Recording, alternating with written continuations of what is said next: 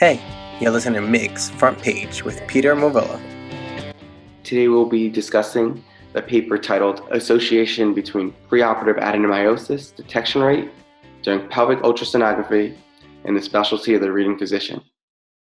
In this paper, a total of 412 cases of histopathologically confirmed positive adenomyosis were identified between the years of 2011 to 2017. The objective of the paper was to compare the detection rate of adenomyosis when ultrasound was performed by either a radiologist or a gynecologic expert sonologist. They identified a significant difference in the detection rate of adenomyosis, specifically when the ultrasound was performed by an expert gynecologic sonologist. We have uh, with us today two of the leading authors, Dr. Emad Mikhail and Dr. Lori Hochberg, both from the University of South Florida. Thank you both for being here. Thank you for the invitation. I'd love to jump right into it. First question What was kind of your motivation for beginning this study? Um, regarding adenomyosis, it's a very interesting disease. Uh, there is a, it's very common. We only know that it's about uh, present in 30% of hysterectomy specimens. Uh, I believe um, it's going to be, uh, the prevalence is even uh, more than that the initial idea about this study uh, came about when we had a lot of patients who are referred to us from um, other uh, physicians and they present with a normal ultrasound. So they have a lot of symptoms and their ultrasound report is completely normal. Um, so I tell the patient, maybe we should repeat your ultrasound. And we started to repeat the imaging study in our uh, specialized gynecology uh, ultrasound unit, and we started to, to see finding. Initially, the patients was kind of hesitant why we are repeating the study that I just did. But then I thought we better look it into in a systemic way. So we started to do, uh, let's look on the detection rate for adenomas in, uh, in ultrasound. Uh, Dr. Hochberg, if we can go to you. Um, who was considered expert gynecologic sonographers in the study, and how does one become an expert gynecologic sonographer? There are different pathways to become an expert uh, gynecologic imager, and I'll tell you about mine. I began as a um, OBGYN resident, uh, general OBGYN practitioner, and um, a few years into practice, I started working with my mentor, Dr. Anna Parsons, and she started to teach me about gynecologic imaging. And I loved it. And I started to focus my practice on gynecologic imaging and using it to help diagnose and manage patients with gynecologic problems. Just to talk about what is an expert, um, the AIUM is uh, stands for the American Institute of Ultrasound and Medicine, and it's really the group in uh, the US that will make training guidelines, and you can actually get credentialed to become uh, a gynecologic ultrasound um, practitioner here. And it has to do with completing residency, the amount of ultrasound exams per year, and also completing CMEs. Um, there's no definition of an expert. In Europe, European Federation of Societies for Ultrasound in Medicine and Biology is the group that oversees ultrasound in Europe. And they have um, a definition of an expert sonologist. They have a level one, two, and three practitioner. And really, it depends on the amount of ultrasounds performed, how many are done yearly. And really, level three is someone who spends the majority of their time undertaking gynecologic ultrasound teaching, research, and development. So, according to their definition, I am a level three expert. Can you describe to us some of the sonographic findings that might lead you to suspect that a patient has adenomyosis based on the transvaginal ultrasound? Adenomyosis, there are some typical features that are seen with ultrasound. And this slide is from the MUSA group, which stands for the Morphological Uterus Sonographic Assessment Group.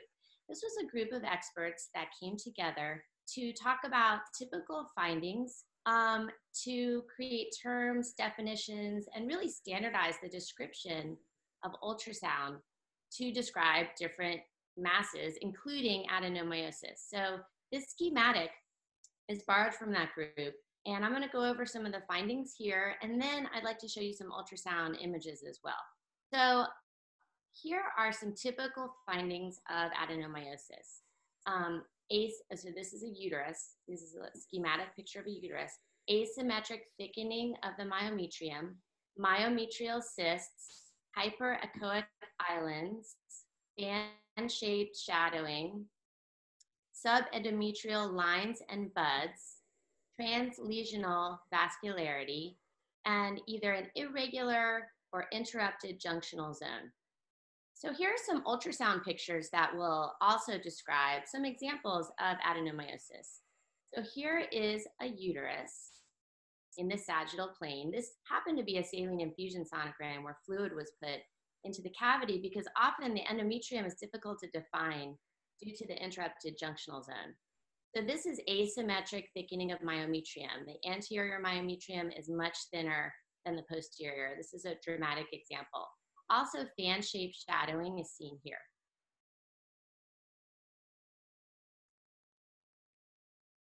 This is another picture of globular uterus. Again, notice how the endometrium is difficult to define, but it's here, fan-shaped shadowing.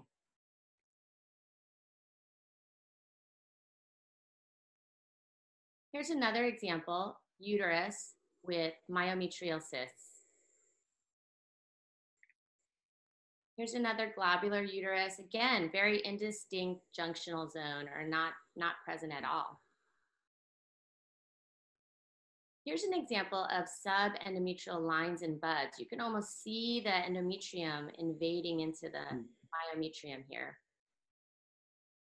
Here's a 3D picture of adenomyosis. So this is our sagittal view, transverse, and coronal image. And if you look at this picture here, this is actually an inversion of the coronal image. You can actually, this is the cavity.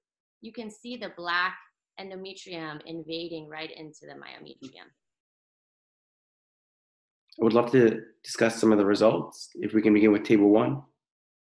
Like six years worth of data. We only, only included hysterectomy specimens um, where it at um, it has adenomyosis on the pathology uh, specimen. We excluded all cases that might be incidental findings, like um, you know cases are done for malignancy, for urogynecological indications. So we ended up including about 412 patients. And we looked back in the ultrasound reports for those patients, and we compared uh, both groups, the one who done by radiology versus um, an ultrasound uh, gynecologic sonologist. So we compared both, and when you when you look at table one, you're gonna see that it's almost a homogeneous group. So regarding age, uh, BMI, um, parity, history of prior C-sections, it's almost there is no difference between the groups. The only little bit of a difference is uh, is the race, um, and we've seen that uh, in the GYN sonologist group there is a little bit of a significant difference in the white race. Um, we believe that this is because of um, the setup of the practice where uh, people with insurance get to be referred more to um, to the GYN sonologist group compared to, uh, for example, the resident clinic uh, where they actually don't get that opportunity for uh, uh, imaging. We found that the detection rate in the uh, group is about 55% compared to only 12% in the radiology group. Uh, this was the crude initial um, uh, values. After that, we did um, a logistic regression model where we included um, all the factors that we think might contribute uh, to the difference um, regarding if there is fibroids, um, if there is um, uh, history of C-sections, uh, all of these factors. And again, after controlling for all the variables, we still found seven times um, odds ratio of detection in the GYN sonologist group. Were there any surprising results from your study? So actually, one of the other surprises that we found that although we believe we are trying to do a great job, we still need to improve our detection rate. So although we are seven times more odds ratio, our crude detection rate was only 55%, uh, where I think it should, um, you know, be higher than this. We also found that fibroids uh, actually decreases the detection rate uh, in both groups, in the radiology group and the GYN sonologist group. Um, we actually, this is an initial study that it will initiate our work in ultrasound detection for adenomyosis. So it is, although it's, uh, there is a lot of findings, but uh, there is a lot of things that we did not control for, including ultrasound machine, including uh, the ultrasound um, technician, including access to patient history.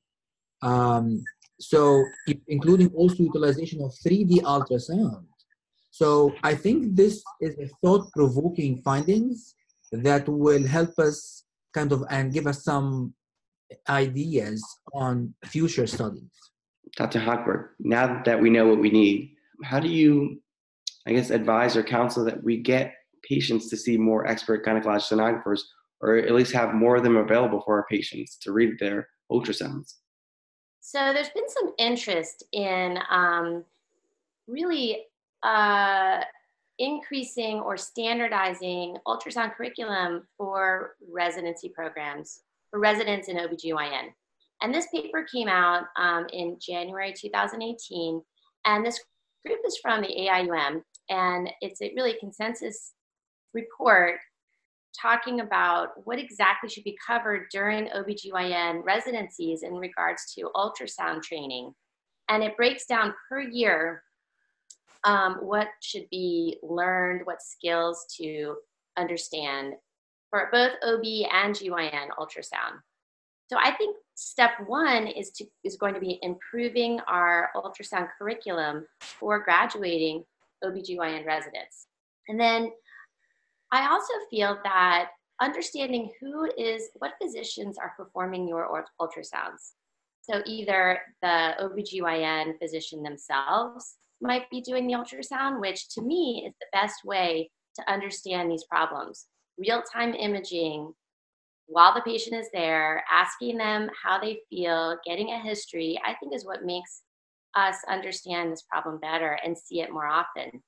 Um, and I think I think doctors like Dr. Mikhail. I'm so excited to work with him because we work together to help these patients. He's there, I'm there, we're both there. We look at the pictures together. It's the only way. Whereas taking pictures and reading from another room somewhere, you, you I think I think you would miss a lot. Um, also, I think that if you are going to order ultrasound examinations, then I think it's it's important to know what the experience is of that physician reading, whether they're a radiologist or an OBGYN physician that's a, an, an imager like me. Um, and one way to know, I was thinking, how will you know what their experience is? Maybe you could go on the AIUM website and see if they're credentialed. And to me, even though there's no um, definition of an expert yet, if that doctor is credentialed in 3D GYN imaging, most likely they have expertise in GYN imaging. So maybe that'll help. Well, thank you guys both for this very informative and honestly fun learning experience with this podcast. Thank you for having us. Thank you. Well, thank you guys all for viewing and look forward to seeing you guys for our next podcast.